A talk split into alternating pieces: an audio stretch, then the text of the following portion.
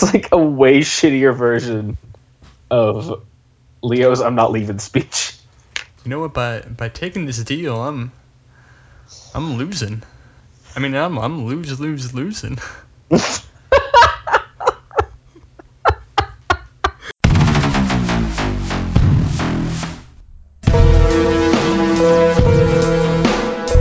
Big Show.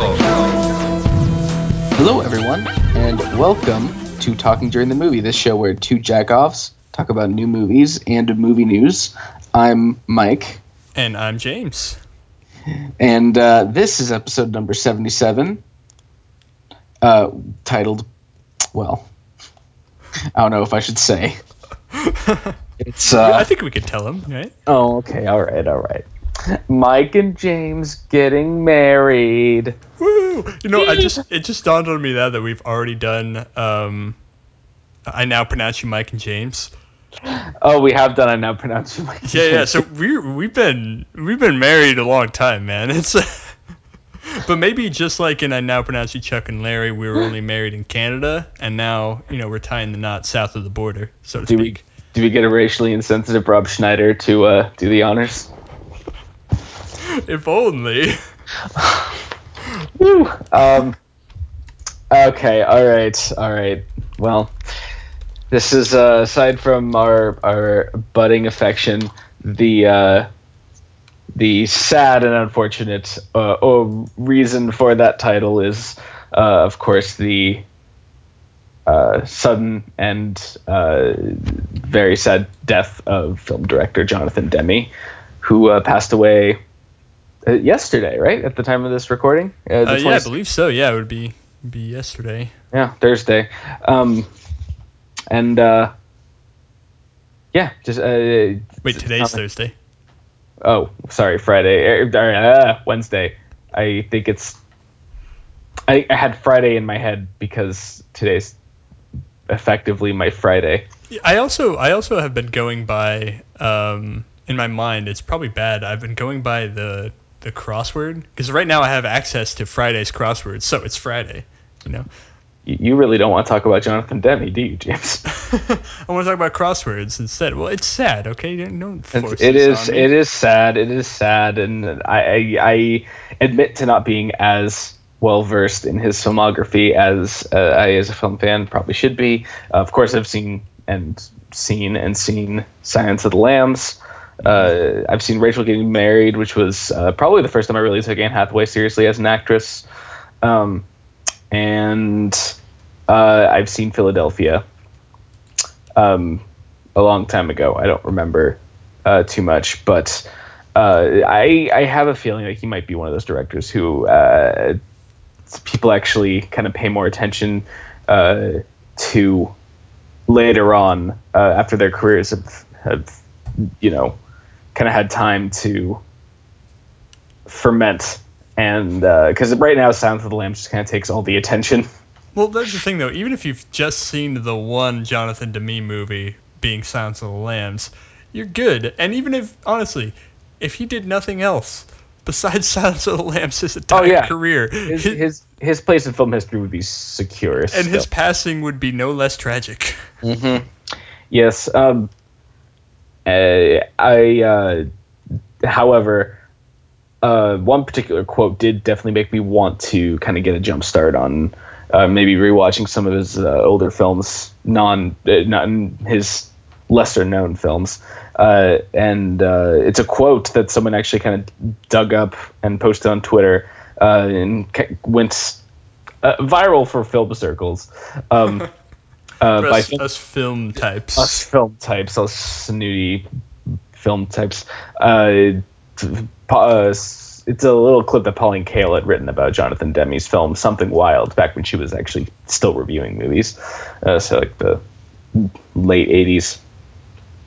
Uh, the quote is I can't think of another director who is so instinctively and democratically interested in everybody he shows you. Each time a new face appears, it looked it is looked at with such absorption and delight that you almost think the movie will flit off and tell this person's story. Uh, and that's a um, absolutely applicable to uh, Sil- Silence of the Lambs and uh, the films I have seen of his. Um, and it'll be kind of interesting to go back and revisit that, uh, revisit those films with that kind of, uh, with that in mind, kind of paying more attention to how he treats his uh, characters with his camera. Um, also, uh, kind of on that note, there's a really great video essay that we can, uh, if, if we are able to link to uh, in the show notes, we definitely should, uh, by Frame of Painting.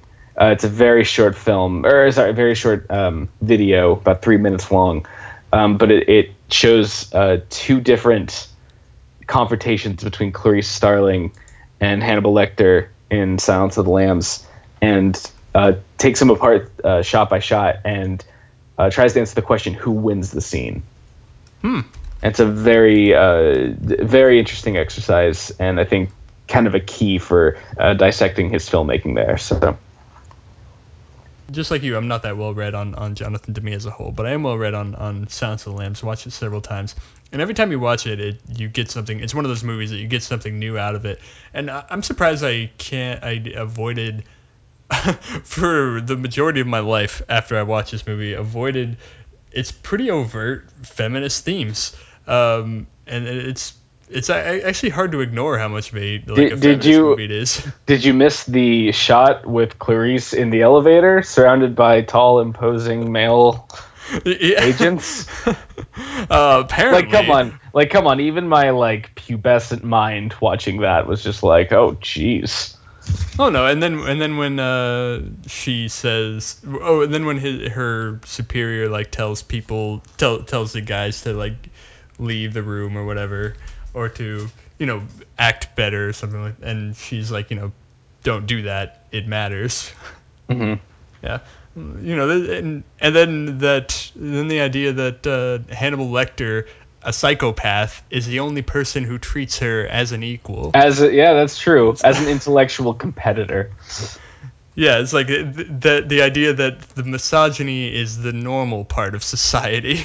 mm-hmm. yeah, it's I mean, it- james maybe are you trying to say that maybe maybe. we're the monsters yes, that's what I'm saying. Give me an Oscar. Uh, I just want an Oscar.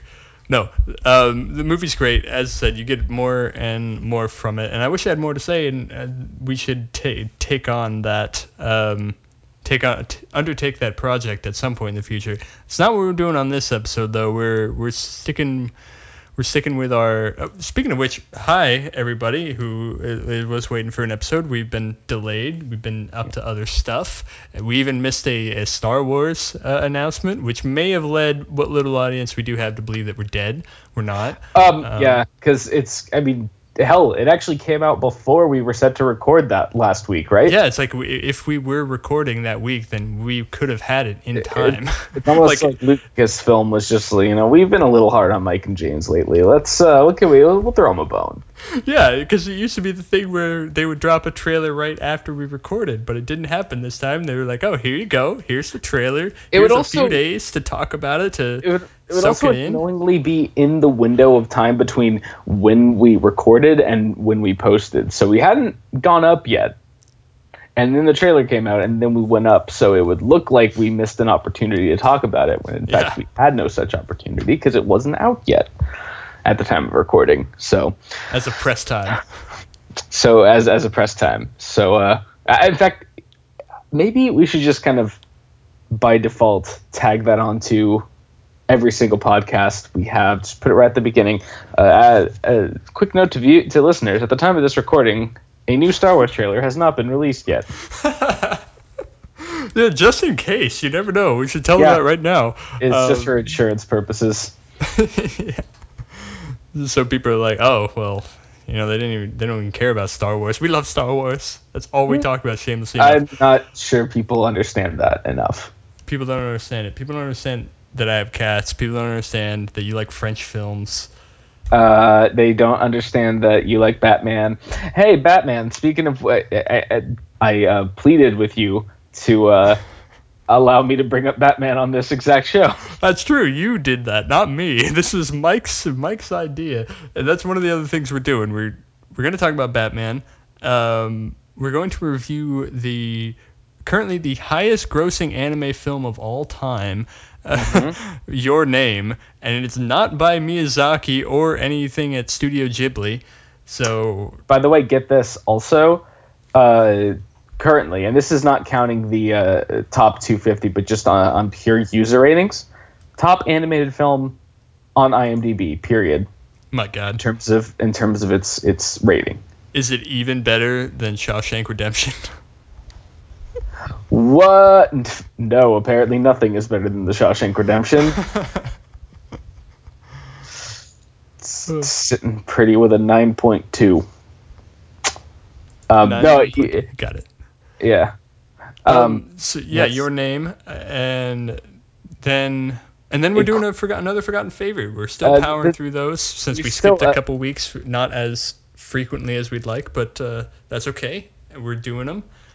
And this one's on Finders Keepers, a Mm-hmm. documentary that flew under the radar last year, uh, had a very limited release before quickly going to Netflix, and uh, it was actually at some point considered a fringe Oscar contender, but it never really had a shot. So, what was its competition that year?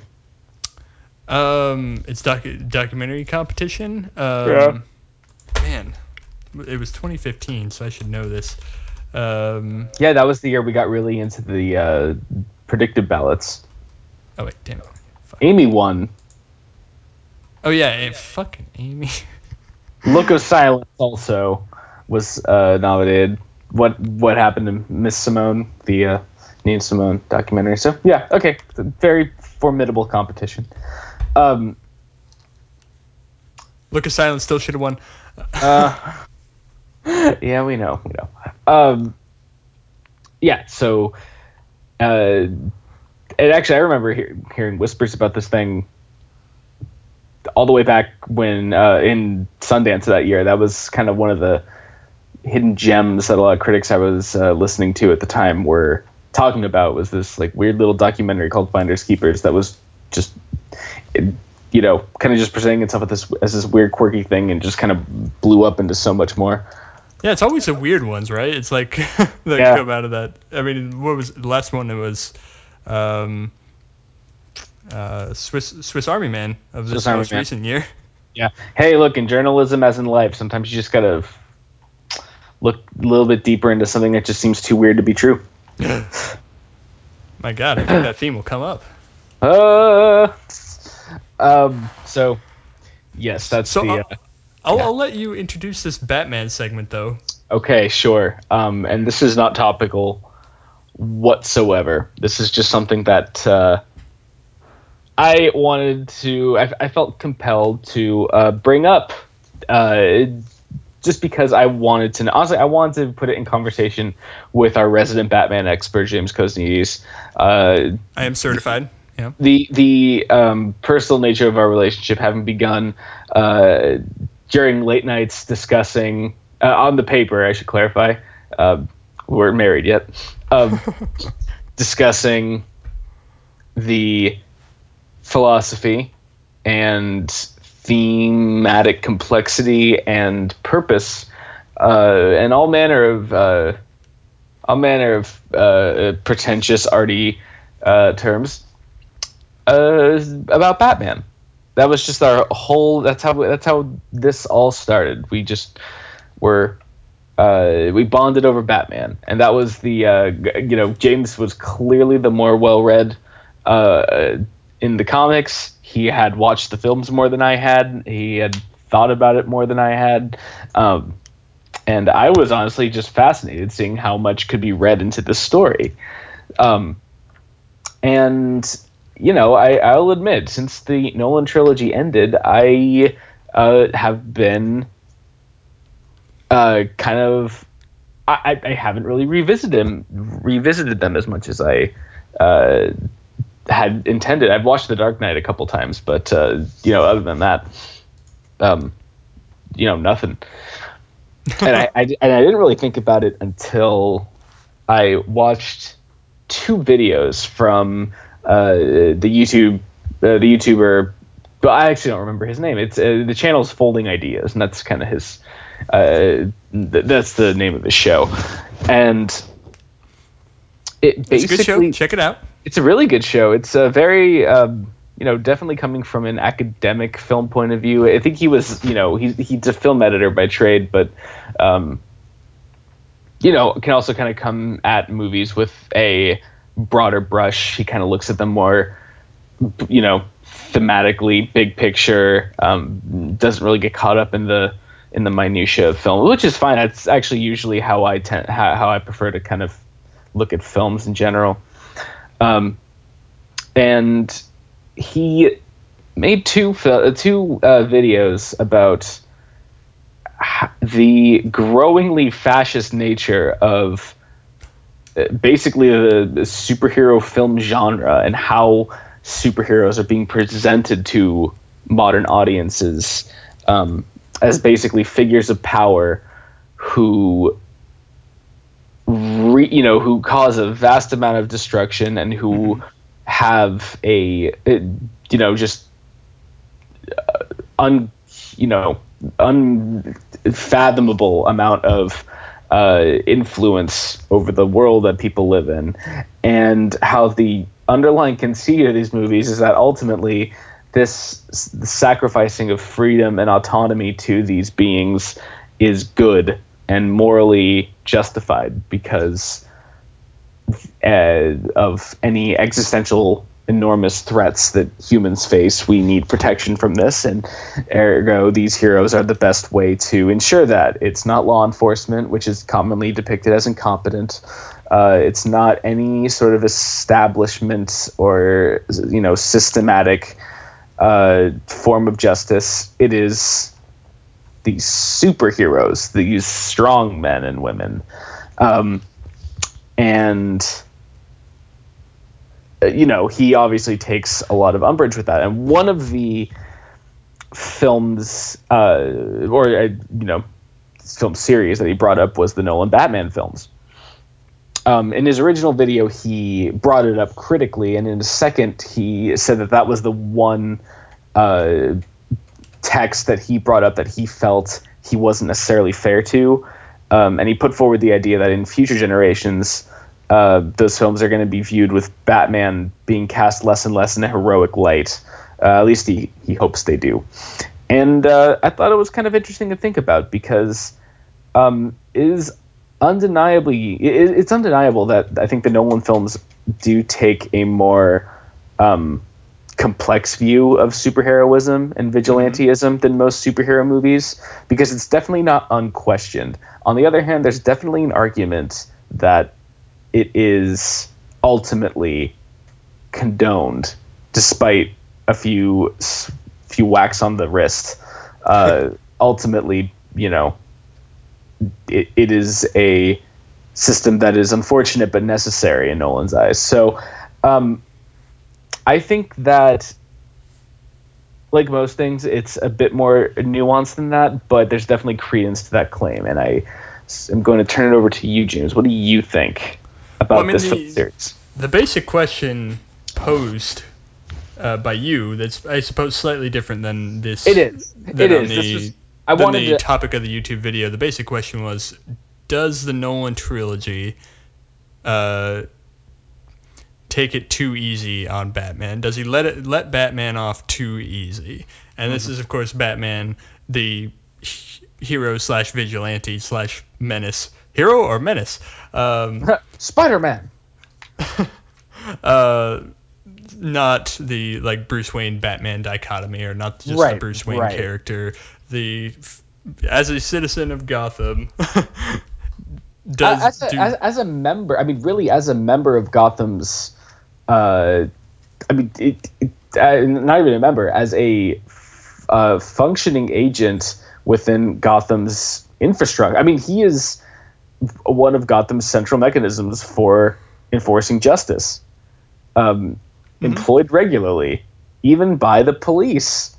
Uh, yeah, you know he has a relationship with Commissioner Gordon. He shouldn't, and again, it's something that he that Commissioner Gordon's obviously not overt about. You know, he's like, you know, you're gonna you're gonna get mad at me for a piece of faulty equipment on the roof. You know, it's it's it, it, these are you know he's constantly trying to brush it under the rug and, and deny his relationship with Batman, but you know the, the, Batman is fundamental to Gotham City's enforcement of justice.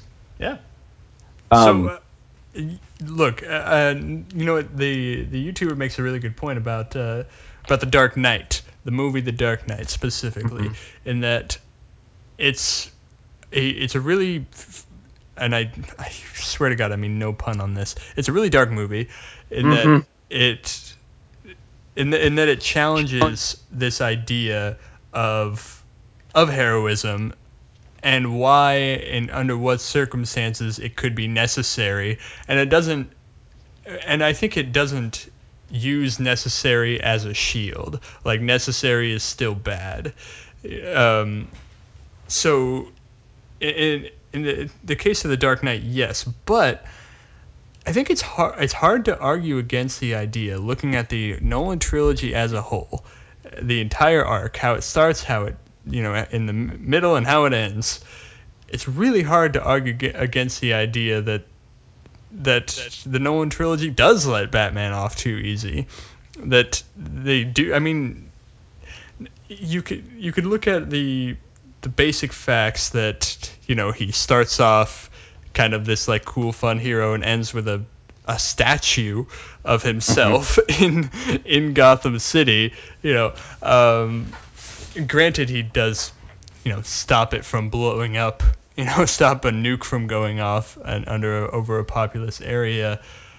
Um so I think that's mean, the most Adam West that series ever got. I know. It's really like it's all, all Some- is forgiven right? You know Yeah. you, you sort of save our lives. But uh, we've brought this up before. You think about the what the dark knight accomplished. Probably like the sign if we want to get political here the signature piece of legislation that came out of the dark knight was the dent act The most unconstitutional piece of fictional legislation that I either of us I think have ever seen. well uh, at least either that i can name off the top of my head Yeah.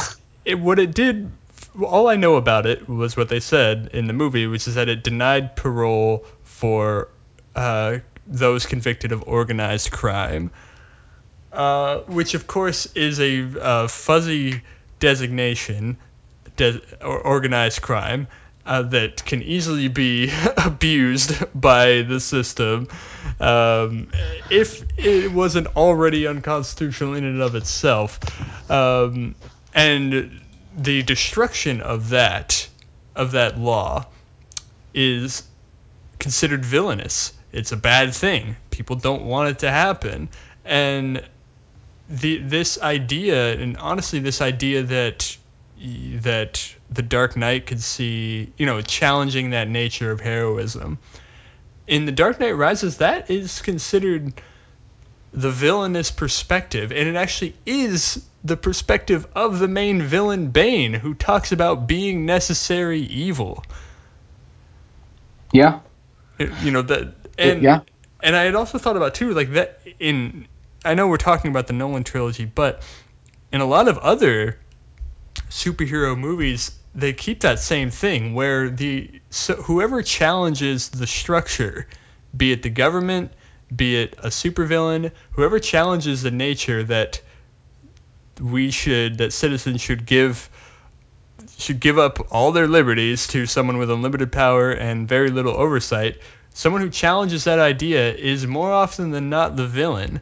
Um, you think of, I think of something like, you know, they tried that arc in like Avengers: Age of Ultron. They tried that arc a bit in, in well, a lot in Captain America: Civil War. I'd even thought about a uh, a video game that's coming out soon. Uh, It's Injustice 2. It's a DC Comics based uh, fighting game. And the main villain there is Brainiac. And all he's all he does in the, the story trailer for this game and the story of this game is basically call out the hypocrisy of the hypocrisy of these superheroes. So that eh, that perspective that hey maybe we shouldn't do this that that's coded as evil in these movies. Because you know, if if if you aren't okay with that, then clearly you have something to hide. Yeah. Clearly you have something to be guilty of. You know, it, it's it, it has very little patience for old school uh, democratic principles. Yeah.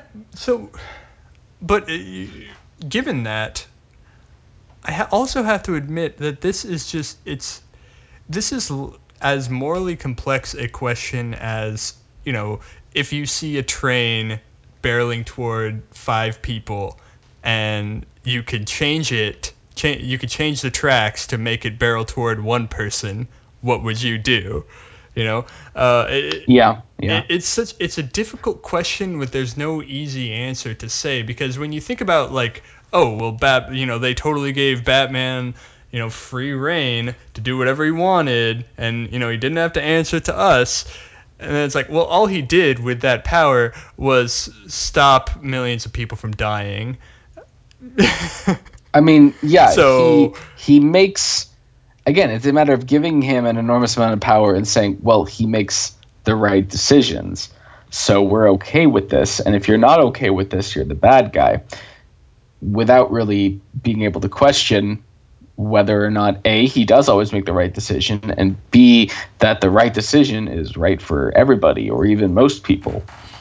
Um, Oh, yeah, no, I mean th- th- that's what I'm saying. Like these are, it's it's complex. It's not something I want to call I want to call black and white at all because, you know, it's there there is that like you know Kantian greatest good for the greatest number. That idea is is compelling and uh, or if you or if you look at it as results based, you know, again a, a there's it's a compelling argument to be made is it necessarily right and isn't necessarily wrong you know I, I can i could point it i could point this out but if someone was like okay well is that a bad thing i don't have an easy answer I think the uh, the best defense I have for the Nolan films, and this does not totally let them off the hook.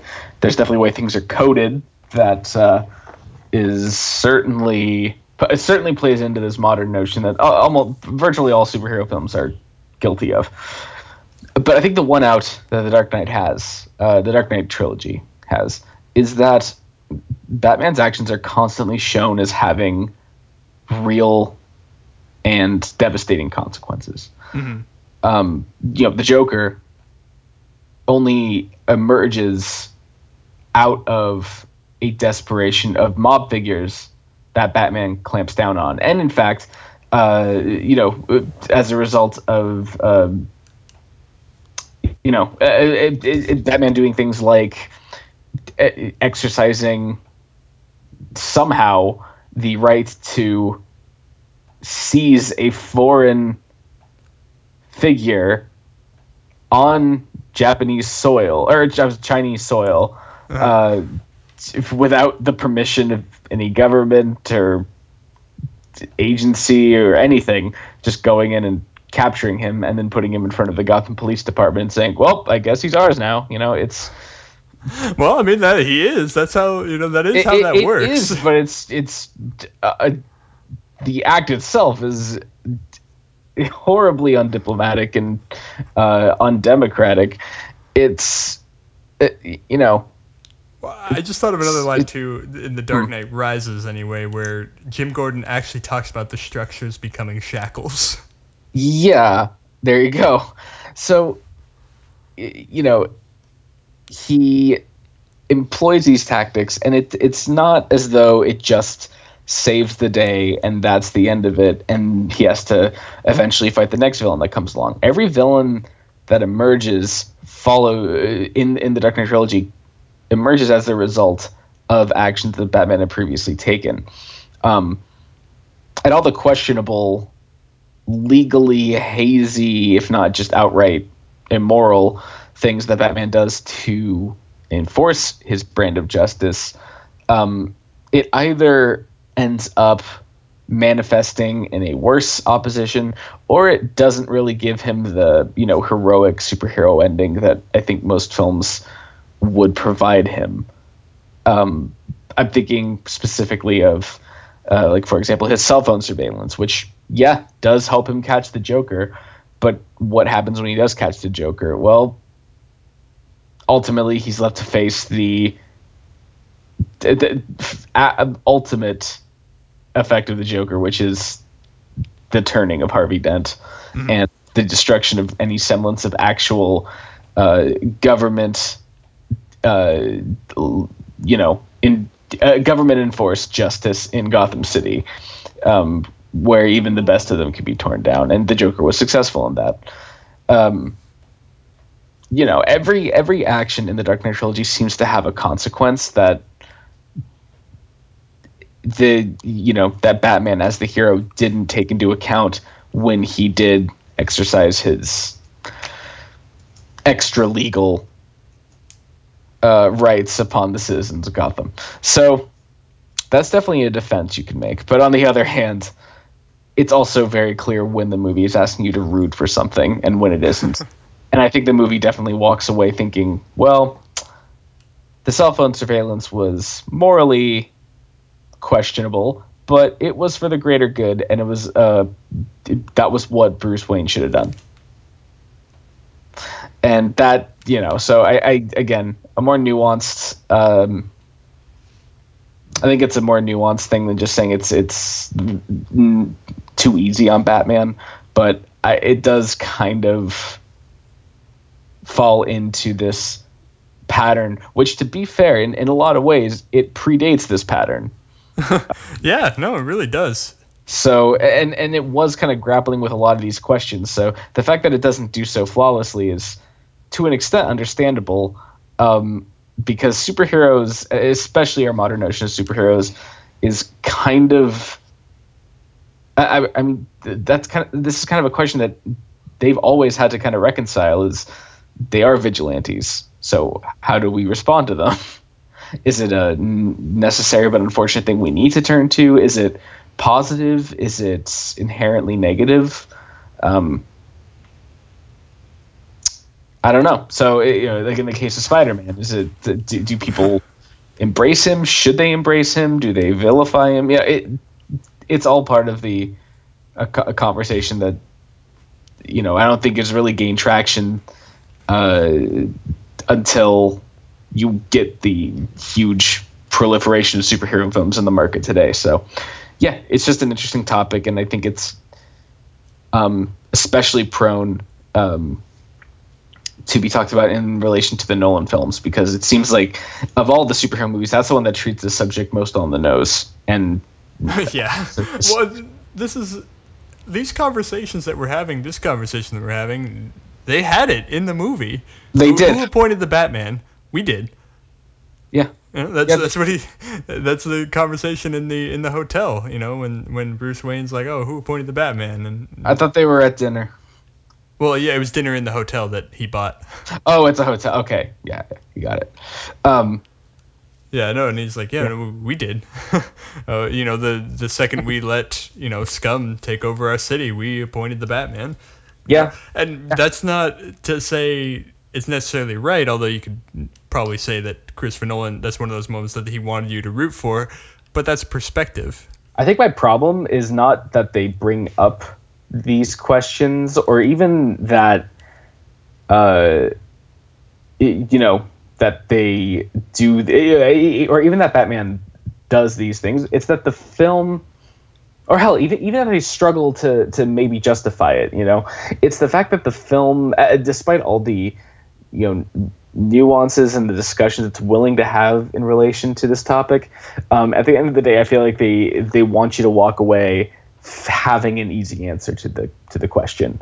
I feel like in the end, you know, Joseph Gordon-Levitt becoming Robin Yeah. is totally a positive development. he's for becoming. Batman. I want to be clear about that. He's becoming Batman, but Oh, okay. I'm sorry. He's becoming Batman, but but we're supposed to feel positive about this. It's a it's an ascent. It's it's literally a uh, you know it, it is literally an ascent in the film. Uh, we're we're meant to feel a cathartic, positive emotion from this, and I I think that that is that kind of trivializes a lot of that conversation that. Admittedly, Christopher Nolan does imbue right into his films. Yeah, So- you know, and I actually thought about you know how how it could end in a different way, and I'm mm-hmm. like, I'm thinking I'm digging a lot from The Dark Knight when when Harvey Dent is talking favorably about Batman. You know, it, that, whether it be at his press conference or in other other conversations, but at his press conference where he's like, you know, Batman is an outlaw, and he will answer for his crimes, but n- not but to us. You know, not Yeah. to not to the Joker. And I'm like, okay. Yeah. But he didn't. He didn't ever answer to his crimes. No, he didn't. so I'm like, maybe They got a little it- distracted. Maybe but- if it ended with him turning himself in, you know? Yeah, there you go. Because it, cause it, it literally, ended, even if it didn't have that bit with Joseph Gordon-Levitt, it ends with him running away, and then Being being, fuck Hathaway to the end of time, but and, and, and then being commemorated. Yeah, right. And then being commemorated with a statue. yeah, I mean, y- you know, honestly, I, I still think that might be the biggest misstep in the entire series is how The Dark Knight Rises ends. Um, look, it's it's I mean, cinematically very- effective to me, especially with is. the way. No, it is. That's why I, I it, it's not like it's gonna play poorly. It's that upon further analysis, it really is a big fuck you to a lot of Christopher Nolan's own ideas that he puts forward earlier in the series, and hell, even in the same movie. Yeah, So you know, it's uh, anyway. It is. It's a conversation that could go on for way too long, and uh, probably already has. it ha- it has, yeah. Um, and we're just two big fucking nerds. So let's uh, let's move on. Yeah, well, what are we doing now? What, what's uh, what's on the itinerary? Well, did you? Okay, well, shit. I feel like we just need to Get bring into up. it. Well, no, we need to bring up the. Uh, we need to bring up the uh, blue elephant in the room. Blue elephant. It's a very minor character from Return of the Jedi, so I, I kind of realized that I, you know, Oh, might be a little obscure. The Star Wars trailer. okay, yeah, yeah. We could give a little lip service to the Star Wars trailers, or a little.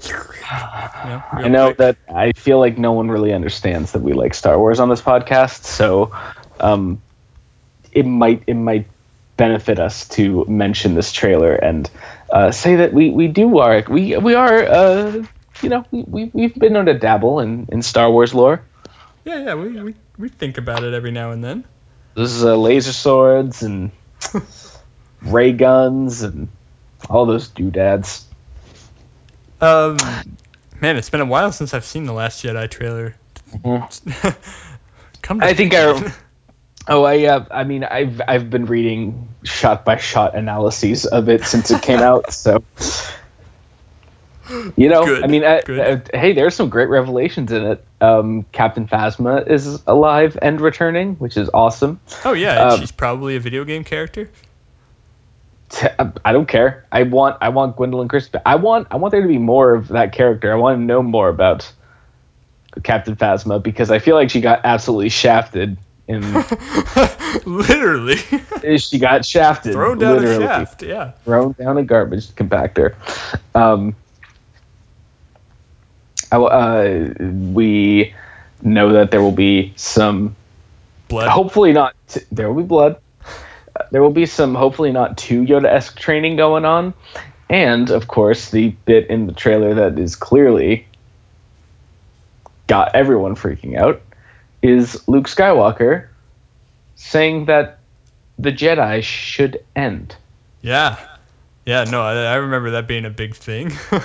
Uh, it was a little significant. That's like one of the things I remember the most from the trailer, actually. Um, I mean, because that is, let me tell you, a debate. Like, they're dipping some toes into into some turbulent water. There hasn't been a debate this big since we were trying to figure out whether Jedi was plural or singular. No, shut up. Um, it's look, it's a trailer line that is going to play very well in the actual film itself. It's uh, But if we know anything about good trailer lines, it's probably not even going to be in it. No, uh, yeah. I'm kidding. Save the rebellion. Save the Jedi. um, so the, the the debate raging about whether you know what did Luke really mean by this, and is he saying that it should be replaced by something else, or is he just is this just his uh, initial reluctance to train Rey and uh, all these all these dueling theories going around? What? I mean, I don't know if it's just like he's gotten really annoyed, you know, by Obi Wan and Yoda just constantly being around him all the time for eternity.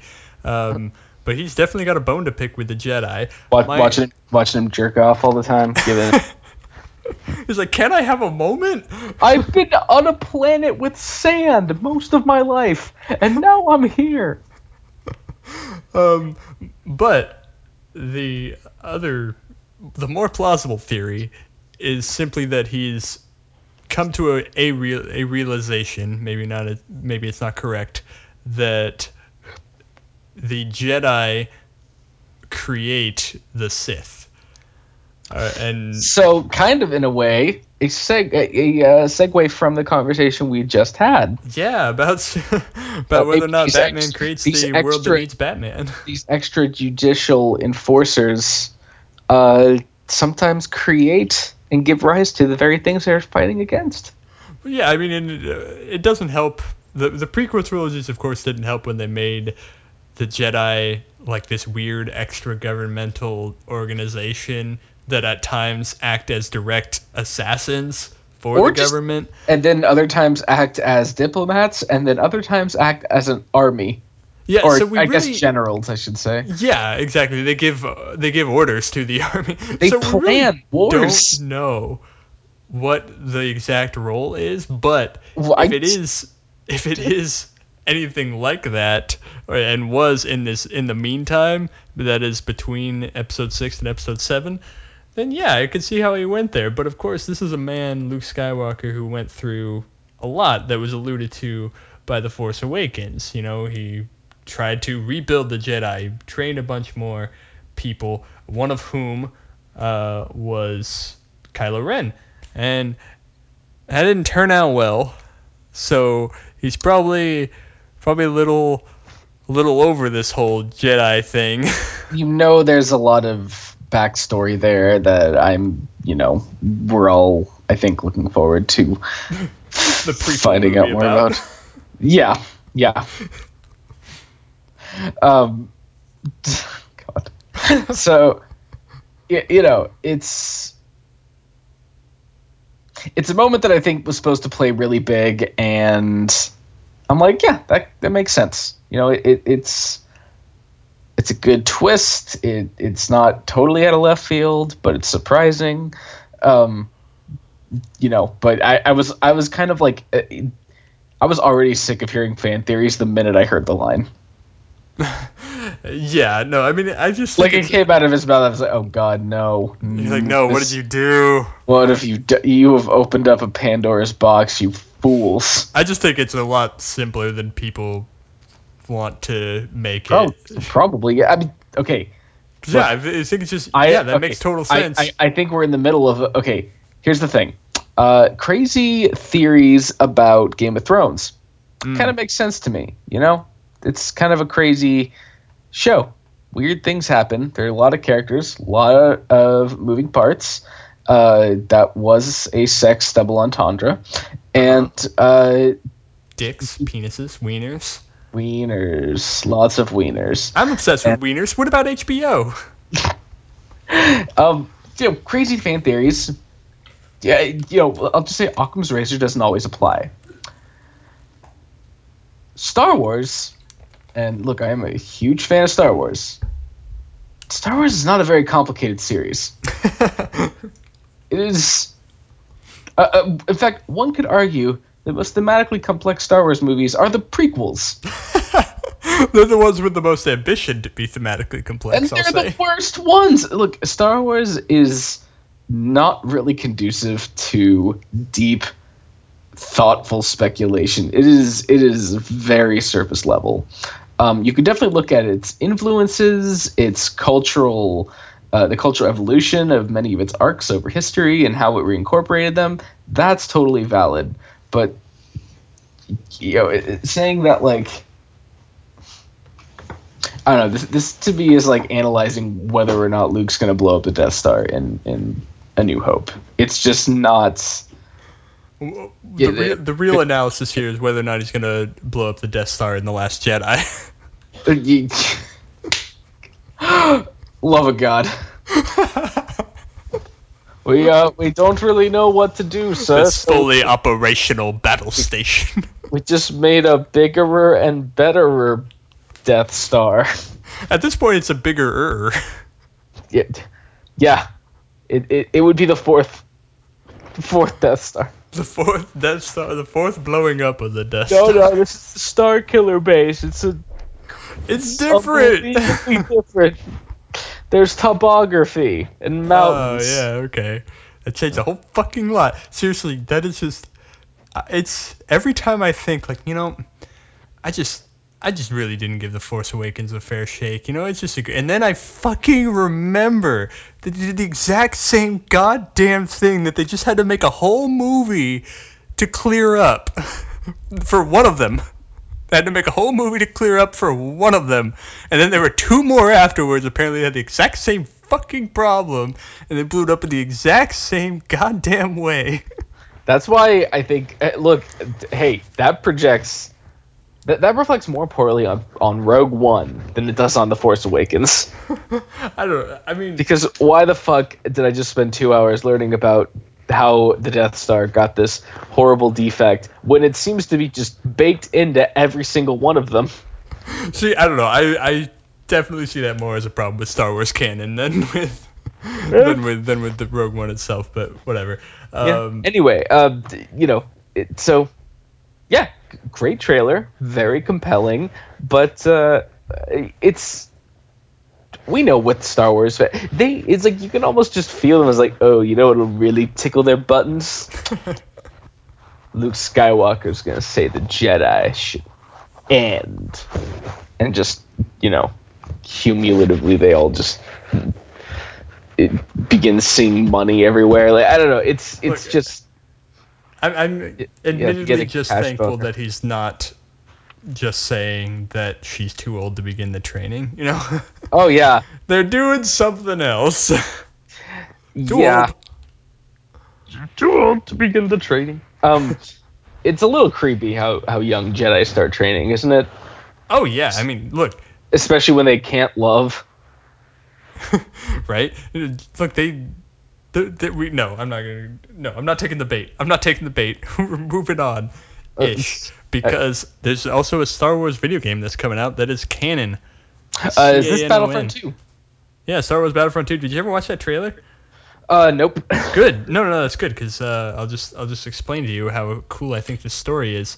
Okay. Um, it takes place. the The trailer opens from the perspective of Empire Special Forces people who are on the forest moon of Endor, and they look up into the sky as the second Death Star is blowing up, and then the basic plot is now what? That- Um, okay, okay, just stop right there. That could also be a really funny Robot Chicken sketch. Oh, I was just about to say. I was just about to bring up Robot Chicken because Robot Chicken actually pointed out a pretty hilarious, I think, plot hole that's that's left or a loose end at the end of Return of the Jedi, which is okay. You blew up the Death Star, you killed the Emperor. The war's over. You won. Mm-hmm. Wait, because it's actually from the perspective. I think the robot Chi- chicken skit is from the perspective of like a few people aboard like a ship. It's like, oh, they won. All right, let's go. Let's go. He's like, he's like, wait, we're not gonna fight them. We still have, you know, like armies and A whole empire. Stuff." And it's like they blew up the Death Star before. He's like, no, you, they didn't get the Emperor though. You got to get both. you gotta get both. it's it's basically the same logic that like you kill the boss and all the drones die. right. Yeah. So, um, so yeah, I mean, it's cool that they're going to sort of like address that, and that's where the rumors come that the main character in Star Wars Battlefront 2, who is a woman, they're like Captain Phasma. Nice. yeah. So maybe I don't know. We'll see. We should. We do need to move on. Let's move on to our movie. Okay. Your name. All right, uh, your name is the main movie we're doing. Uh, it actually, I you know, I first heard about it um, uh, Chris Stuckmann, a pretty popular YouTube reviewer, he uh, put it on his top films from last year. Um, so he was able to see it early, Oh, and uh, he's pretty, pretty big anime fan. And I was just, you know, I had never heard of it before. It sounded very intriguing, and uh, I had no idea that I would ever even hear about it again until it kind of blew up this year. Like it just started. It it, it took over Japan's box office Mhm. and uh, has been kind of you know it, it's been kind of making you know if not front page movie headlines then you know just it, it it's been Like definitely the hipster back pages. yeah you know and that, that an anime film doesn't often do that. It's on uh, imdb's top 250 already. Um so yeah it's uh it, it's prominent. And i uh am actually happy that that finally pushed me to see it. And, Uh, and yeah, it's funny too because you brought this up to me and I was like, oh yeah, I'll look into that. And then like I think like a few days later, my friend was like, have you seen your name yet? I'm like, what? What the fuck?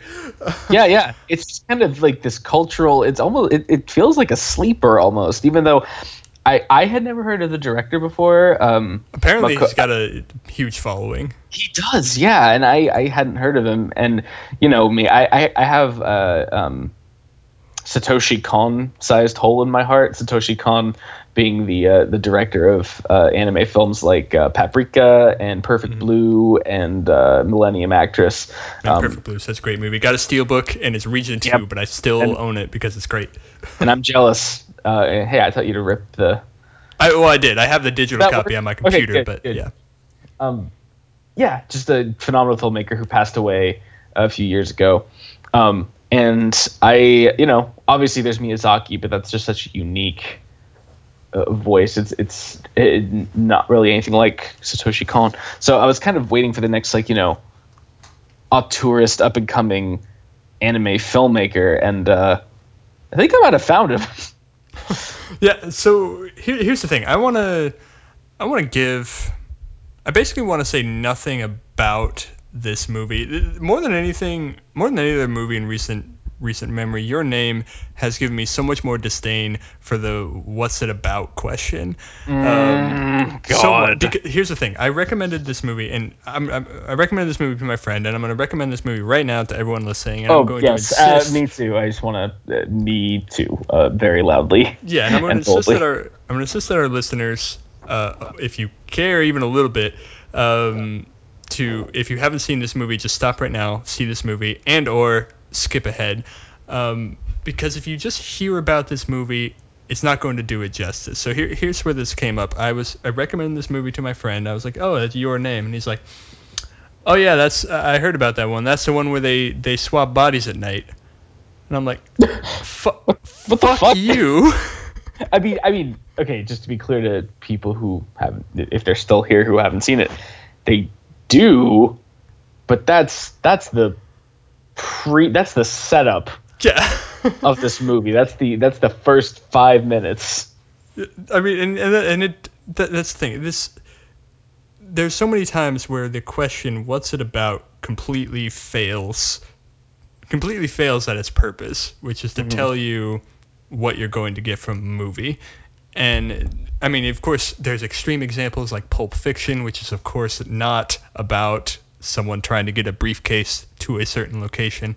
Um, and then there's more nuanced examples like this. And and to say that your name is about people who swap bodies at night, uh, while technically true at times, is a gross Such a injustice. disservice. It, yeah, It's- a gross disservice to the movie itself.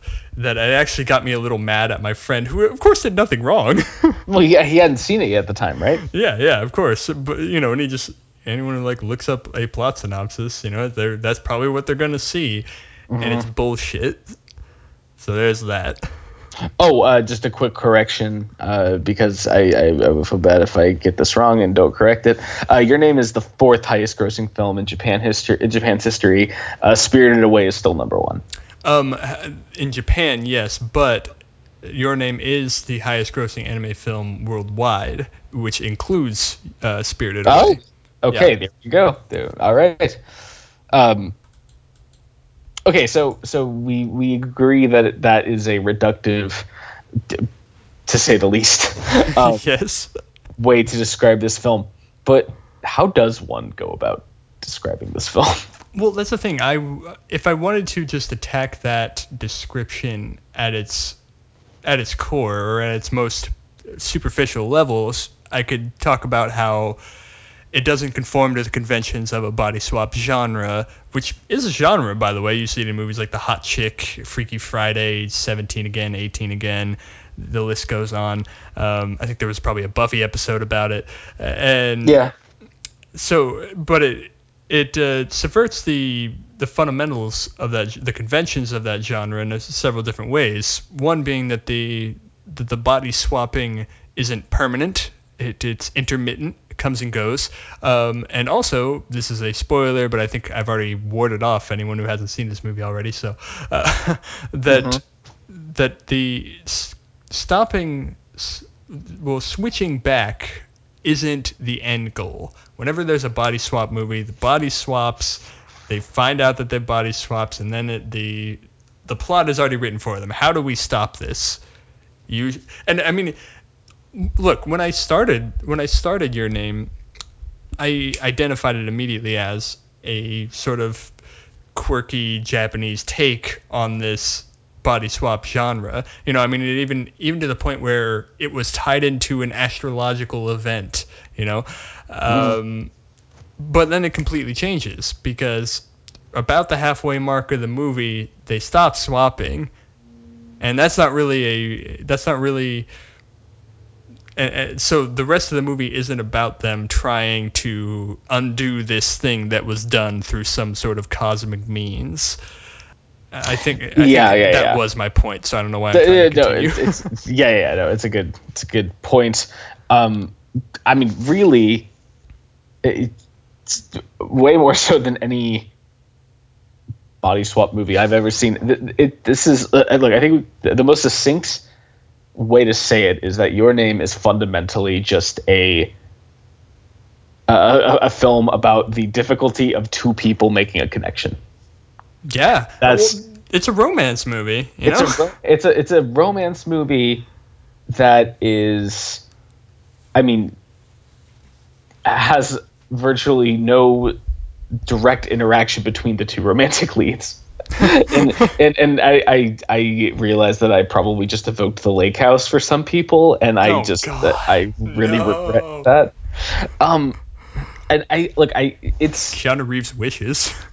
I feel like nothing that uh, this film addresses uh, or, or, or brings up in terms of theme is necessarily very complex or hard to understand. It is just beautifully expressed, either just in terms of visual sumptuousness, which like I, I think that this might be a contender for the most gorgeous animation I've ever seen. Um, oh yeah, oh, At least for 2D animated films. traditionally animated. Yeah, Traditionally definitely. animated.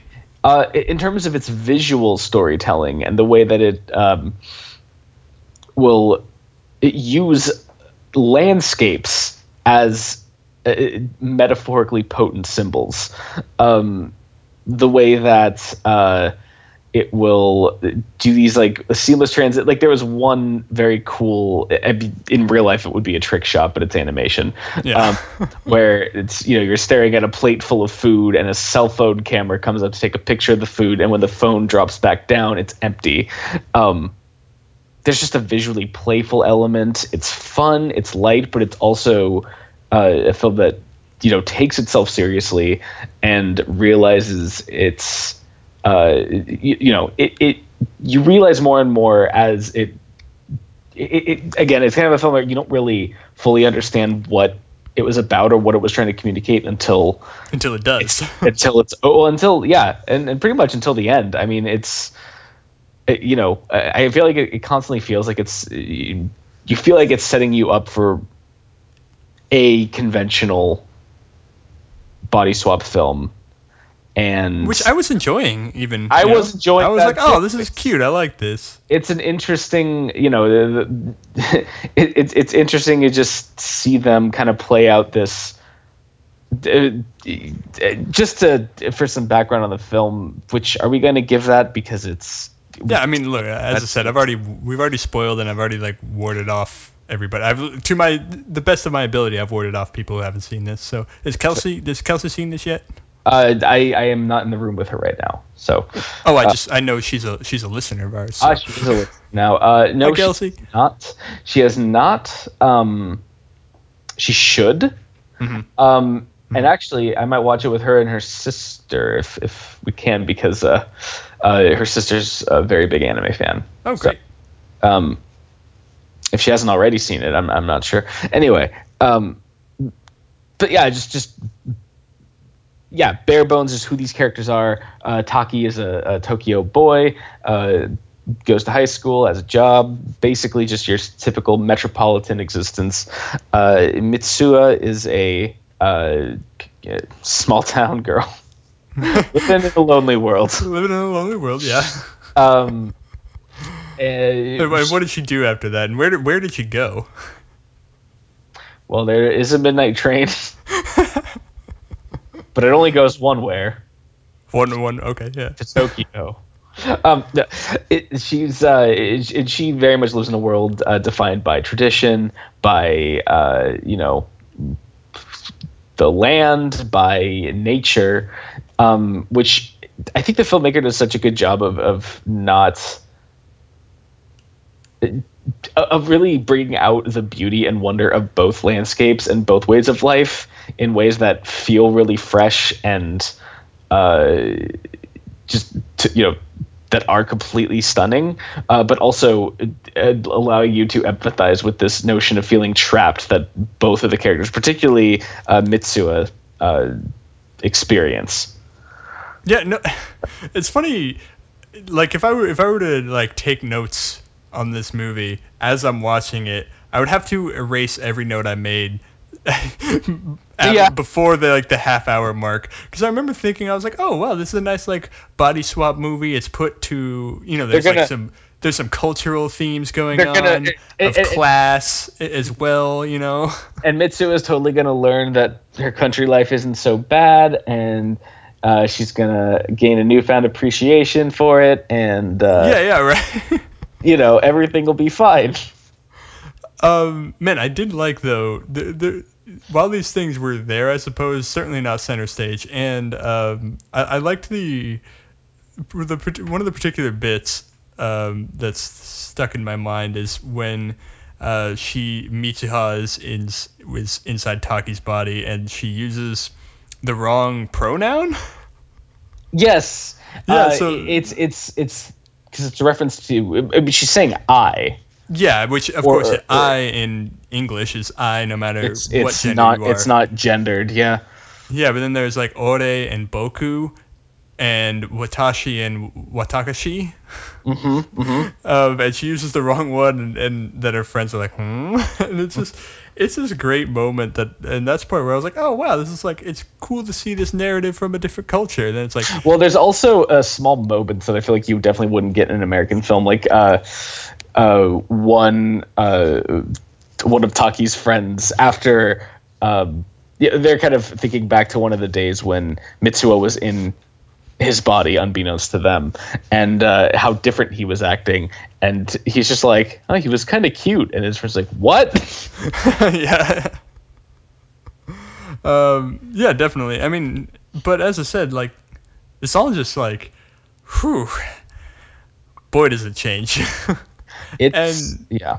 Yeah, I mean, it, it definitely becomes more of a like a cosmic romantic story, and as you said, about the difficulty of two people trying to connect. it's it's about yeah it is I, I mean that that's what stuck out to me and I, I feel like you know I know that there are uh, nuances and, and uh, you know elements that would stick out to someone who is a more is is more well versed in anime that are probably lost on me um, so I'm probably hugely oversimplifying this um, Well, it's not as simple But- as the one where they switch bodies at night. That's true. Um, yeah, no, I I'm giving it a little more credit than that. Um, yeah, it's yeah, I, I think it's a film about. Yeah, it, it, it yeah. I mean, that's just the most succinct way I can describe it. That doesn't ruin the execution. That doesn't uh, give away anything or um, dull the impact of. Wow, that was dark. Um, Oh no. dull, dull the impact of. Uh, a giant meteor. story. A giant meteor destroys that kills everyone. It kills Everyone fucking everyone. everyone in that town. And in that timeline. That's true, yeah. Yeah. Wait, no, it's Um, just in that town. Oh yeah, I mean it's just in that town. Okay, yeah. But but but Like in that whole ti- No, no, no, but no, but in that timeline though. I mean they, there's the they do change it. yeah, yeah, yeah. They they change it. You're right. Yeah. Um but yeah, it's a uh honestly it'll be hard to talk about it much more than just getting into a, a, a play-by-play for the plot. Plus, Uh, yeah, I know exactly. So I, I'm basically just calling out little cute moments that I uh, really enjoyed. Uh, like for example, when um, Mitsuha is racing at, to her father to try and convince him to help the town evacuate before the meteor hits. Um, you know, having been given knowledge that pieces of it are going to break away and effectively kill a third of the town's population. Um, and she had just interacted with uh, Taki. They had met for the first time, face to face, in this kind of like you know, Twilight. Yeah, it's literally Twilight. It is this kind of in between space where their two disparate time periods converge. Um, and it's this really beautiful moment that, that they don't. Um, I like that they don't make it uh, soppy or anything. They're still like kind of teasing each other about like mundane stuff, and it's it, it felt very organic. Um, anyway, she's racing back and she trips and falls trying to, and she's still trying to remember his name because that that's another element in this film is the fluid nature of memory and, and dreams and how they kind of you know it'll seem like the most important and all-consuming thing one moment and but no matter what the memory will slowly fade away. They, so they keep trying to remember each other's names hence the name of the film the title of the film. Um, and she's forgetting it but they uh, wrote or at least he wrote on her hand its name she thought. So she takes a look at it as she's like fallen on the ground to try and remember his taki's name and it just says i love you. Right.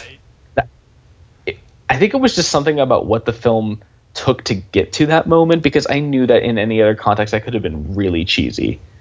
And it was just like the most i don't know it was just like one of the most like heart warming things i had ever seen I know. Right before, in that moment where she tries to write her name, and then it, the music just hard cuts, It's- and the pen oh, just falls to the is- ground. I'm like, this is also something I want to um, I want to highlight is this film's use of not, not just music, which is very anime. I will say that. well, Um, I will say though, the soundtrack is awesome, and I've been listening to it on. Spotify it's pretty much amazing. constantly. It's amazing. It's also very anime. So I just want to like, but but its use of silence at key moments is unbelievably impactful. Um, it, it it's it, it, it kind of just brings to the fore for me how inundated we are. I think with you know what music is supposed to, the Hollywood system for what music is supposed to be used in certain places, and you know uh, you know how to guide the emotions of the audience most effectively. This I, I I love it when a film can just like at a crucial emotional moment take all distraction away and just make you focus super intently on this one element. hmm And uh, yeah, I don't know. It it didn't it, it hit me in those moments really just how rare that is and made me appreciate it all the more. Well, your name, I think, one of my one of my other takeaways is that it's really good at dramatically shifting tone, like in an instant, Mhm. while also making that tonal shift feel justified. Yeah, Like, every, I mean, even even in his like most shocking twist, which is that you find out, like, oh, a meteor destroyed this town. that that's Mhm. why you're no longer you know body swapping. That's why you can't communicate anymore. You know, and that that's why and people are forgetting about this too. You know, of course, I mean, uh, and you can kind of see a greater theme in a lot of Japanese films about you know society forgetting a national tragedy. Um, but uh, even you don't have to apply it as broadly. And when when that moment comes up, I that that's that's a very clear pivot. And in these other moments, it it had managed to create a narrative that was both that was was both sappy and serious, was was both uh, somber and optimistic. So when it touches on either of those at, at any given point and switches between them, I don't feel too jarred because it was always that type of movie at one point or another, and well, that's a really elegant way to construct a to construct a narrative. Yeah, yeah. Fluctuating a tone like that is, I, I mean, uh, when pulled off correctly, it's it makes it uh, your film is all the stronger for it. You know, it, it's it's incredibly difficult to pull off, and I think more often than not we get just tonal confusion as a result. Um, so yeah, I would I would say that the you the, the deployment and fluctuations of tone in your name is pretty like masterful seems to be a an apt way to describe it. There, yeah. It, it, it's someone who really understands how the movies work and how people experience them and what sorts of what what what sorts of uh, how how they can steer it and what they can get away with. Yeah, um, you, you have to be able to play to your audience, but also play with your audience. You know? Yeah. Um, and I remember when you posted about this, which is how I first knew that you really loved the film. You basically said like, you know, Pixar ate your heart out. Um, yeah, I was like, Pixar ain't got shit on this. but, but, yeah, I mean, this I think could really stand a like it's the the very touching, personal.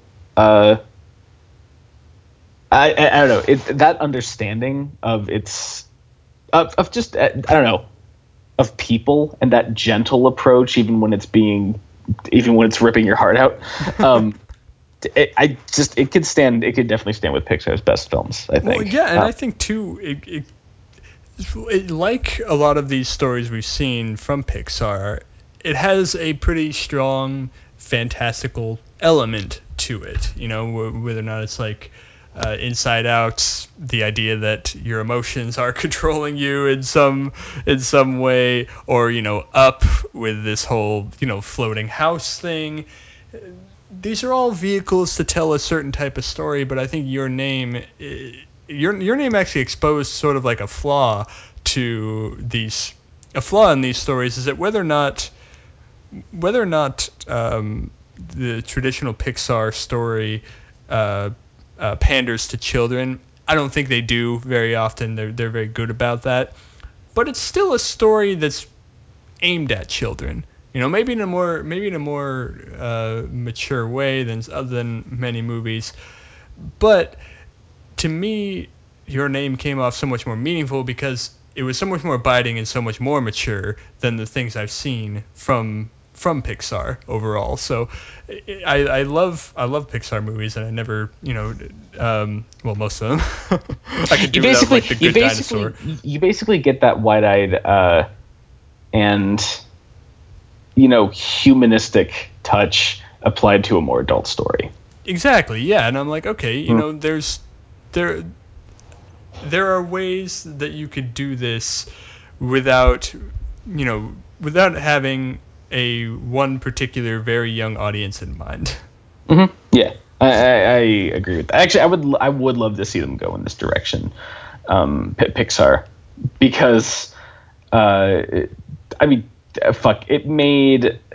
I mean, that's the thing. It, it reminds me of the way something like WALL-E is just somehow just works, even though it must have been one hell of a gamble to to, oh, yeah. to, to pitch um, you know, same thing kind of applies here, I think. And I would love to see Pixar kind of go back in that direction and take, you know, take more chances like that, uh, tell more sophisticated stories, and and you know, risk alienating some of your audience if it's going to be a more enrich- enriching experience for the majority of it. Yeah, that would be awesome. So, Um, anyway, I not and I don't want to like end this with a reference to, to Pixar. I really did love Your Name, and uh, the director whose name I'm going to, we haven't really said his name. I am going to try and pronounce it just to, you know, I, apologize in advance. Um, but I just want to at least uh, name this man I am expressing so much admiration for. Um, Makoto Shinkai is the director, and I. Uh, we, we might have to actually do um, some retrospectives some on re- him. Yeah. Well, we might need to. ma- I mean, look, if we're a- aptly impressed, we might be able to bring it up in third segments in the future. Um, I particularly heard great things about uh, uh, the place promised in our early days, okay. which is uh, yeah. So, um, yeah, uh, he's yeah. I I really look forward to checking out more by him. Yeah, it's it's wonderful. Uh, it's probably at this point my favorite film of uh, 2017. I Um, wouldn't really argue with that either. Yeah, I mean the the the year is young. Caveat: uh, the year is young, but I mean it's great, and it's having a limited. I think it's still in a limited U.S. theatrical run. So if it's going playing anywhere near you, please see it. It'll probably never ever come out on on home media in America. So I'm sorry. Uh, you know, but Well- one thing I will say, this is actually in my mind one of the strongest candidates for the Criterion Collection uh, that an animated film has posed in a while. So The problem is though that you do have a an American studio who is behind the American release. We both watched a subbed version of the movie, but the one in theaters right now is dubbed, and uh, by I believe Funimation. Yes, but it's it's being handled by Funimation. That's how I that's how I was saying that it's uh, not going to have a Blu-ray release anytime soon. So yeah, I mean, if Funimation's not interested, yeah, maybe they can just throw Criterion a bone. Be Yeah, like, so- hey, I mean, they are hungry for animated films. And well, that's the thing. They haven't had any. You know, out. they've had they've had Sorry, that was my cat. I mean, yeah, they haven't had any in a while. They've had three. Um, Is that three now? yeah, well, besides? it's Fantastic Mr. Fox, uh, Watership Down. No, they don't have Akira. I think they have Akira. No, they don't. Trust Hmm. me, I would. If they had Akira, I would own it. They had a laser disc of Akira. Oh, that, that's- yeah, that's what. It, okay. But that's not their current. They they restarted numbering for DVDs. You're right. Yeah. You're right. Okay. So yeah, they have.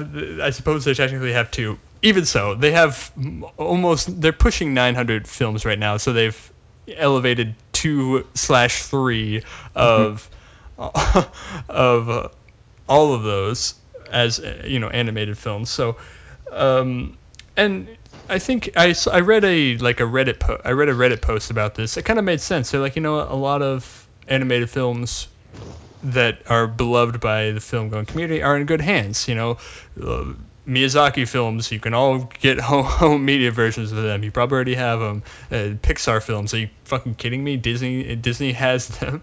They're fine. You know, Well, that's I still why- think yeah, this yeah, that- doesn't explain fucking Iron Giant who- that languished for a fucking decade without a Blu-ray release. Um, but with your name, hey, That's not going to be a. Yeah, that's not going to sell. that's not going to be Uh, in good a, hands. a lot of yeah that, that that's gonna if, if it gets a release at all it's gonna be uh you know i wouldn't hold my breath for great special features I- or I wouldn't even hold my breath for a fucking Region One release of this. yeah yeah that's true um that's the thing that that's why i have kind of shied away from the conversation about more animated films of the criterion collection because most animated films have so much behind them that yeah this the studios are going to treat them really well on Blu-ray. You're going to get a really nice edition of it without the Criterion Collection. The Criterion Collection is for films that you're not going to be able to experience otherwise. That's yeah, it's sort of like a way to preserve these films. yeah. I mean, i- in a large part, that's one of many things. But yeah, that's that's one of their prime functions. And Disney don't need that. They don't need not uh, it, in a, in a, even in an alternative universe where they would give up the rights to the, any of their movies to Criterion. right. they don't need to. That's not a prerogative, and I, I think Criterion would agree. And Um, even even Miyazaki films don't need them. You know, those are they have such a big Miyazaki is one of the most like recognizable names that even if you even if you don't really follow his films, you have probably heard his name and know him as a filmmaker just from that name. Yeah. I mean, his films too, though, have Disney distributing them in the states. So Yes. you know, you get, yeah, they're fine. Um, stuff like Your Name needs to be, uh, need, needs to be, the uh, Criterion needs to put their resources to promoting a film like that. Definitely. So that's my that's my old plug overall. Um, and I don't think I have anything else. So I mean, are you, do you want to Cool. move on to our third segment? Our Probably one third- of our weirdest movies we reviewed on a third segment. This is the most third segment movie we I think we've ever reviewed on this show. Uh, yeah. So this one was put put forth by me. It's called Finders Keepers. Um, it tells the story that you maybe maybe had seen on your. Uh, you might remember from Yahoo. You might remember ago. it from Yahoo. Yeah. before Or, clicking over you know- to the weather or your email or you know yeah, your local one of those, news channel.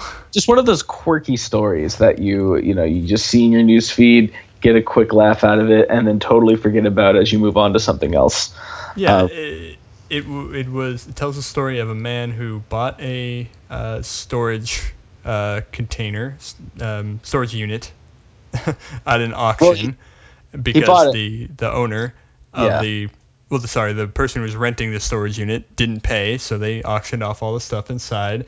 Um, this this man bought it, uh, this very eccentric man, and there was a uh, a grill, technically a smoker, but you know what have you, uh, inside this storage unit, and inside the grill was a, a human foot. Hmm? And then it doesn't end there. it, that it begins there It begins there. Um, the person who the person whose foot that belongs to uh, preserved it purposefully after he lost it and wants it back. to help create a memorial to his father james can i can i just interrupt for a moment Sure, yes, of course. did did we ever i do not remember him ever explaining how he intended to, To use, memorialize his father. yeah i mean so this is and this is something i'll probably bring up again because there's a detail later on in the movie that that i was a little confused at as well but it was kind of this whole idea of what he really wanted with the foot i mean Well, it's true, symbolically but- symbolically i understand why it was important to him but he wanted to do something with it practically that would memorialize his father and i feel like i was never really aware of what that was Okay, I, I get what you're saying. Uh, I also want to say that I think the overall arc he goes through asks that same question.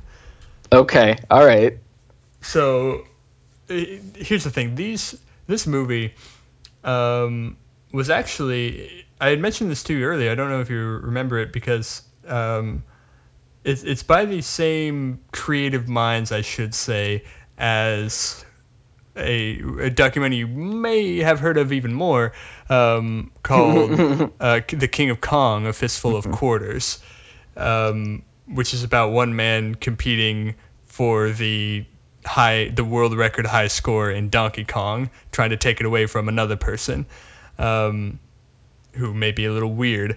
Now, and these two documentaries by the same creative minds, and more than anything, they tell me of the the story they tell me is how tragic a job, tragically terrible a job local news does at actually capturing the humans behind the stories they tell. Yes, this is yeah. This is basically the the the pretext behind this movie is basically just the idea of taking two characters from those throwaway novelty articles that you either like just scan through or read the headline of uh, just for kicks to start your day and then move on to something else. Um, and uh, just keep digging and keep going and find out more and more about the people behind that story. And, and, and in that, it's in, amazing what you'll find Yeah, I mean, God, we could let's just watch local news, and we're gonna make a fucking good documentary off of anything that they don't they don't cover well enough. Um, yeah. I, I mean, no, really. I mean, their their next movie, I got, I got the they got the scoop on this. I, I think it's probably public knowledge, but their next movie is about uh, chess boxing, which apparently is exactly what you think it is. I don't even know what I think it is. it's some mix of chess and boxing, I guess. yeah, but yeah, all right. yeah. Um. So, yeah, they they tell me how terrible a job the local news does. Um, and I think in in that respect, Finders Keepers may even may have even done it better than a King of Kong Fistful of Quarters because a King of Kong is doesn't the King of Kong doesn't tell the story doesn't capture the story of Billy Mitchell as much as it does his his competitor. Um, you know, and if I were to draw a comparison, God, I'm forgetting I'm forgetting his competitor's name, so I'm terrible. Um, uh, Steve Wiebe, of course. Um, I have not seen the King of Kong, so I can't. Th- uh, that's fine. Um, so yeah, Steve, Wiebe was sort of the um, well, sorry, Billy Mitchell was sort of the Shannon Whisnant character, and and Steve Wiebe was John. Um, and they Finders Keepers does a good job of really exploring who both these people are, and I I'm really attracted to documentaries of this style because they they're they only have one premise, and that's that everybody is a person, everybody is somebody, everyone's a human. That's I named three things, but they're also that's the one thing. they're uh, they're a carbon light based life form. They are a uh, biped. Stop. They Stop. are a, okay. They're humanoids. They're mammals. No wait. They're, uh, uh, um. So and th- that to me is I mean it's this I mean, isn't by the same creative team, but it reminded me of the documentary that I ended up putting on my top ten last year, Weiner, which is like, you know. I was thinking that too. Um, yeah, I, Weiner is. I mean, he's a he was a joke. You know, it's like I heard about this guy long before I ever saw the movie. He was just like, ha, guy's named Weiner and he got busted for dick pics, ha. And then it's mm-hmm. like, okay, well, who's this guy? Um, you know what's a weird documentary I was thinking about that it, it it's uh, the, the, connection may be tenuous because the structure is very different, but um, I'm sorry, the, uh, the, the reveal is very different. The structure actually is kind of what reminded me of it. Uh, Nuts from last year. Oh yeah. Where well, it, just the idea of starting off with the in Nuts' case, it was the lie, but it, with the public facing story, with what everyone who had read about this topic beforehand would know. Mm-hmm. And then just kind of zooming out gradually throughout the entire thing.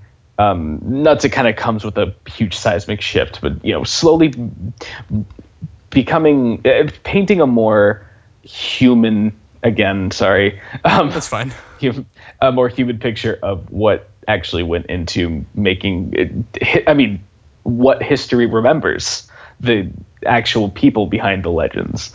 Um, you know, I say legends with a bit of irony in this case, but you know, it's it, it's amazing how. I don't know. It, it's amazing how much you find when uh, you know you just kind of follow the journalistic instinct to keep on finding out more about people. Yeah, and in and in this case, they're actually able to tell a I mean, a really harrowing story of, of addiction and how it can result, you know, from tragedy or really just anywhere. Um, and that's you also.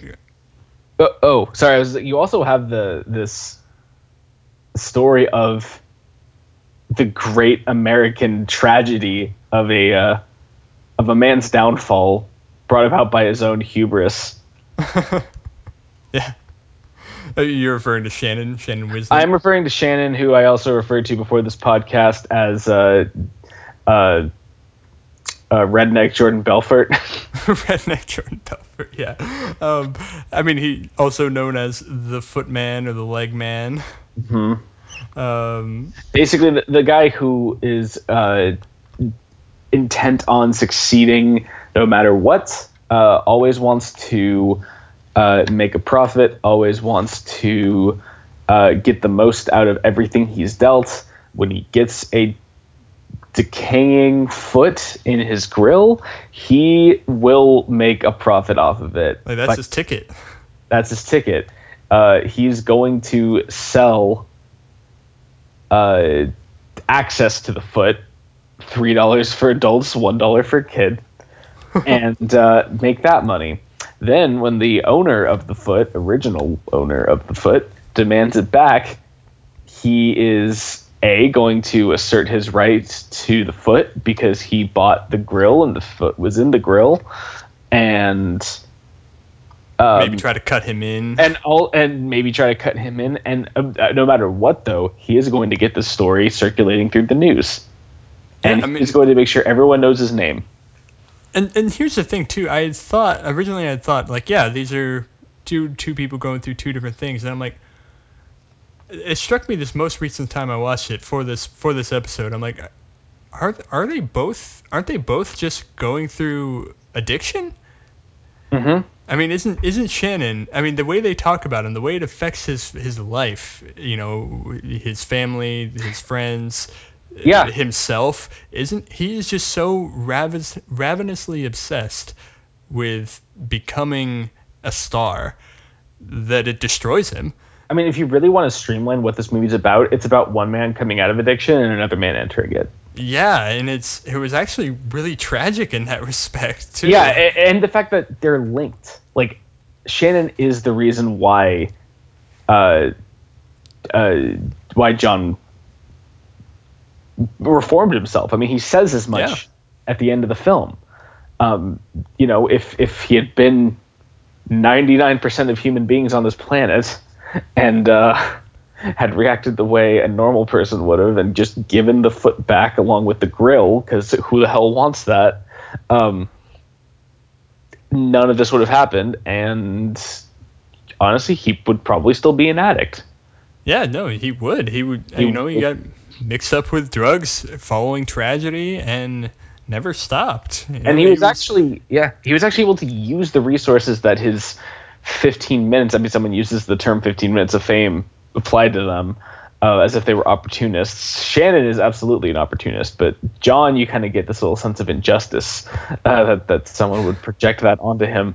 Uh, but because of that he is able to get uh, help at one of the nation's top rehabilitation clinics for you know something he would never be able to afford um, otherwise.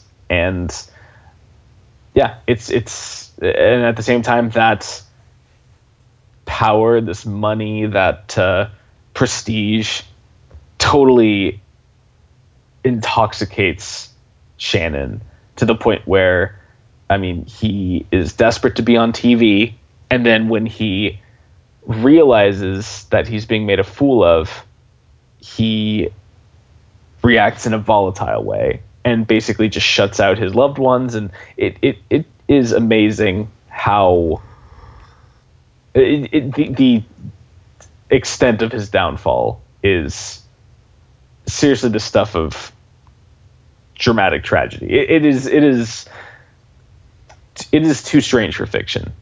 Or i guess uh, you know I don't know. It, it, it at, at the very least, it would feel right at home, uh, in a you know in a grand tragedy. I think it, it's it's played out in a micro scale. It's just one man, not Yeah. particularly well off, um, you know, in the middle of the Carolinas, but. d- God damn it! It's just a. It, it, you can read so much into the American ethos, or so much about the American ethos into his story, and that's what really stuck out to me about it. I mean, I love the bit where he is. They're having him auction off, you know, a leg lamp, and and you know it's like, huh, it's a it's a leg, and he's like, yeah, I'm the footman. And he's like, you want me to sign that for you? And he's like, nope. And then it cuts to him. He's like, yeah, I bought the lamp because of the Christmas story. It's an iconic lamp.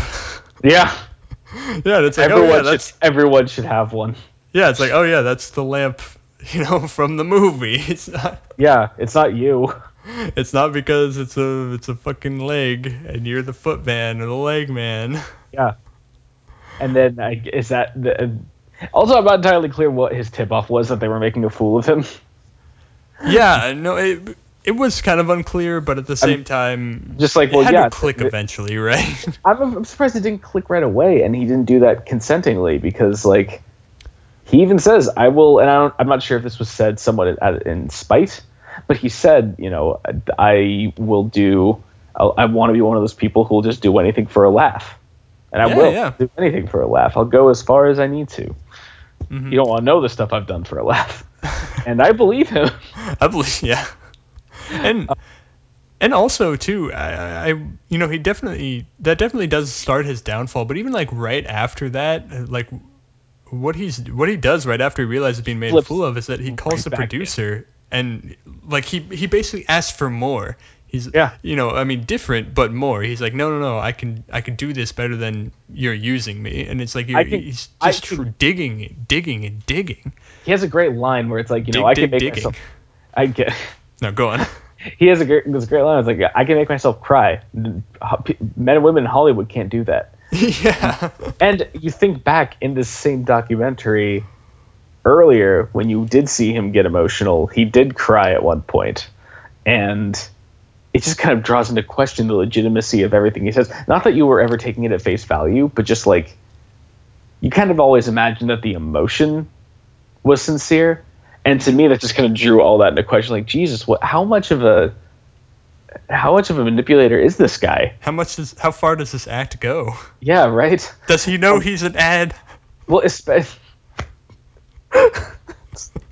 That's perfect. Um, it, even like, look, after he gets to the phone with that producer, uh, it's still pissed about how they're using him. What does he do? He goes, he, he goes into an interview where he assumes that same exact character. He was just being the dumb country bumpkin, uh, who was uh, the footman who was auctioning off the leg lamp, and he goes right back into it and sa- says how much he enjoyed the experience.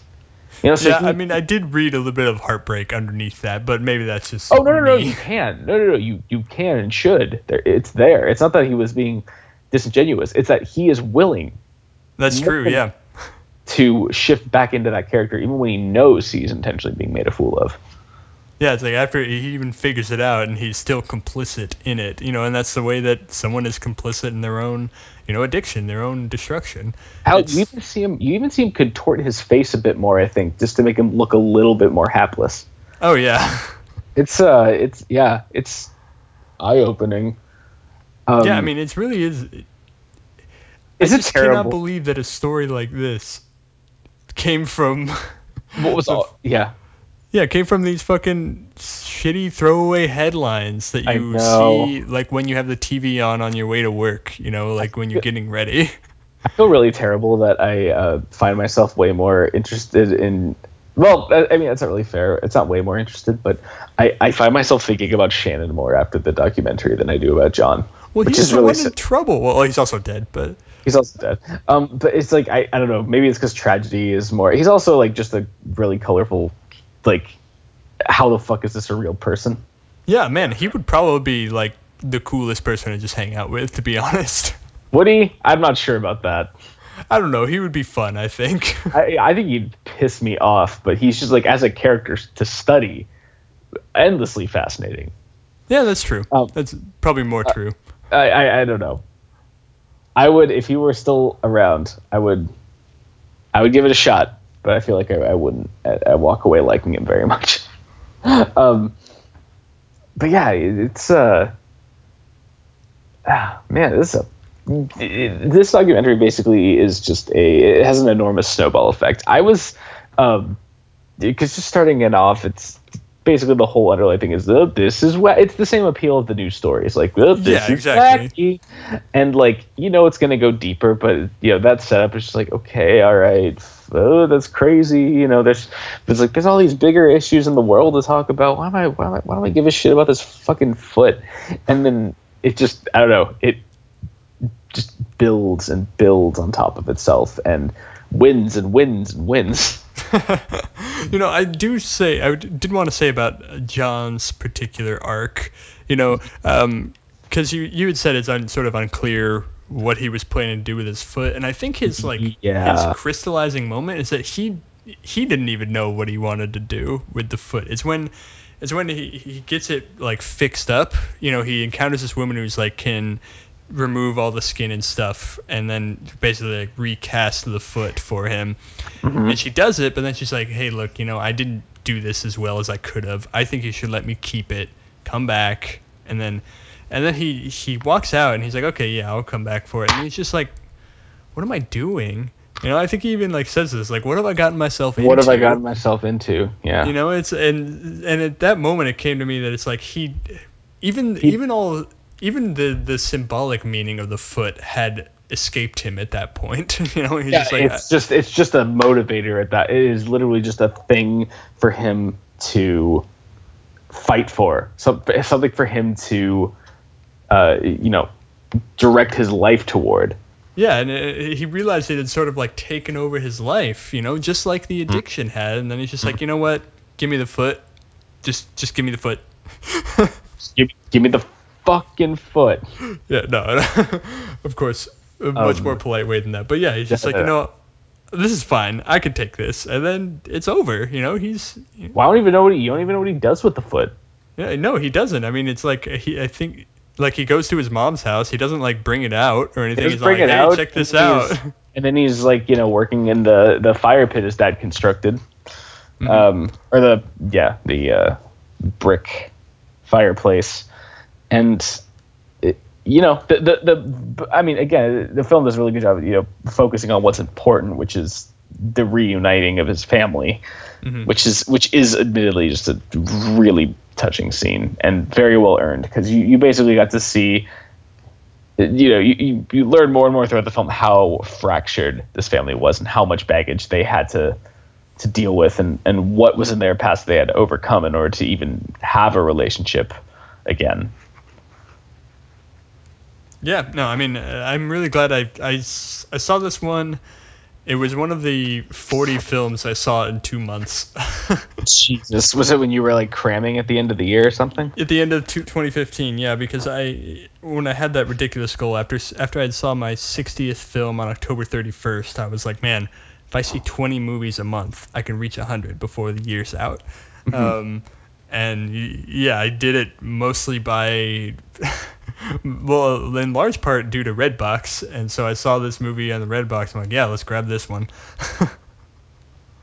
And uh, uh, the rest is history. yeah, and then now we're doing this podcast more than uh, a year and a half later, you know. Well, well like uh, it's, it's kind of like uh, your name says everything is connected. Ti time like unravels and time unravels and splits apart and comes back together. oh man. See your name. It's great. Also finders keepers is on netflix so if you get the Yeah, it's uh, give it a it's it's pretty much the perfect like Netflix surprise.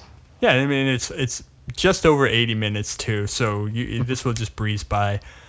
Um, Yeah, yeah it's much it's beyond the headlines so tha that's what i think these these this creative minds are very good at doing totally. It's a it's a compelling feature story made into a documentary. Yeah, I mean, this, these are the kind of stories they should show in, in like journalism, you know, feature writing classes. It's it Like, would look, be really good for a feature writing class. yeah, it's like, look, you can you can find stories everywhere. There are stories look at- everywhere. Look at how much humanity is just un you know un, who knows like you know where it, you could probably find a a John Wood behind so many throwaway news articles. And it's Yeah. Shannon Whisnant for that matter, and, Yes, and good on you if you do. um, um, there might be only one Shannon. I don't I don't know about I don't know. that man is wow. Was. I, I, I don't know. I was. God damn it. I, I can't. It's just, man, how this must have come together. I do wonder how much they knew going into it and how much they had to kind of discover along the way. I, I don't know. It seems. It seems like there were a lot of happy accidents.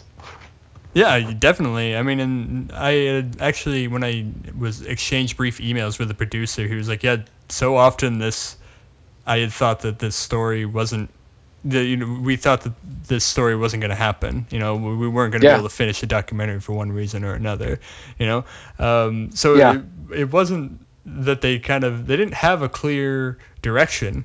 You know, the entire time they were just like, we want to know more about this story, and they were making this over the course of several years. So Yeah, well, it's, that's another thing. Just just keep prying. It it'll odds are it'll manifest as uh, it'll manifest into something very unique. And yeah, uh, yeah, I've I can safely say I've never seen uh, another film quite like Finders Keepers. And this is the homework assignment. You know, you watch the news tomorrow, and you come to me with a documentary idea, and Let me put my name on it. yeah, you let me put your, my name on that too. Woo. Uh, yeah, so we're all we're all done. That's our forgotten favorite segment Cool. this time. I don't know which one we're gonna do next time yet. Ooh, that's Uh, on me. That's on it? you. We, I do have your list. I've also been adding to it, so I'm sorry. Uh, What? My list? no, I've my been adding to like, sacred document? our, our list. Oh, okay, yeah. So you just need to come up with more, cause like we're you know it's me, you, me, you for a while, and then it's just like me. Me. Yeah. Okay. All right. All right. Um, yeah, and I don't know what we're reviewing next week. Uh, there's Uh, probably something really big coming out. No, not till the week, not till the Sunday after this Sunday. Is that is that Guardians after that? Uh, yes. Okay. Yeah. May fifth is Guardians. So week from today. Um. So oh, that's a week from uh, today. I suppose we could. well, I suppose you know we should do Fate of the Furious. Oh yeah, I have seen that one. Have you? Okay. yeah. The, the Fate of the Furiosa. Fate of the Furiosa. It's only the second highest grossing film of the year so far. Mm. I do. I do wonder what. Uh, Oh wait, no, we should do. I forgot. Can you can you see Free Fire? oh. Uh. Hold on. Yes, I can. See it. We should review Great. that one. Great. I will. So this is the we reviewed a film earlier um, in our podcast life called uh, uh, High Rise. Probably one of the more uh, polarizing movies of last year, Yeah. and by Ben Wheatley. And Ben Wheatley, this is his next film directly after. And from what I can tell, it's a lot more straightforward. But we'll see, won't we? Yep. Uh, Brie Larson, uh, Enzo Cilenti. Uh, honestly, Brie Larson's the. Oh, Cillian Murphy and Armie Hammer in it too. Also, Um, Jack Reynor from Sing Street. Fuck yes. My Yeah. favorite. That dude's. That dude is. I want. He's I- a fucking jet engine. I never really wanted a brother, but I want him to be my brother. nice. Yeah, so that's probably that's I think definitely what we're gonna unless you want to do like the circle, um, then we're gonna do Free Fire next week. So look forward I'm to that not- and a forgotten favorite segment. I'll try to update, but I never do. So all right, it was a great show this week. Oh wait, shit, I forgot I forgot the oh of course the sign off. Uh, you, where where can you find us? Where can you see Where what we can have you to find? say? There Where you can go. you see me muse about video games and football? Um, that's be Twitter at Jam Cozy. And uh, Mike, you can You can know- find uh, me tweeting about, probably retweeting something angrily from Bernie Sanders. yeah his crabby uh, socialist rants. You can My find socialist rants at uh, Michael Leiden eight nine two and uh, on Twitter. that's on Twitter. And um, we are talking to the movies on Facebook. We're not on Twitter because our name's too long. It's a it's a fundamental flaw that I'll need to address at some point. And also subscribe to us on iTunes. Uh, beyond that, it was a great show this week. It's going to be a great show next week. And as always, thank you for listening.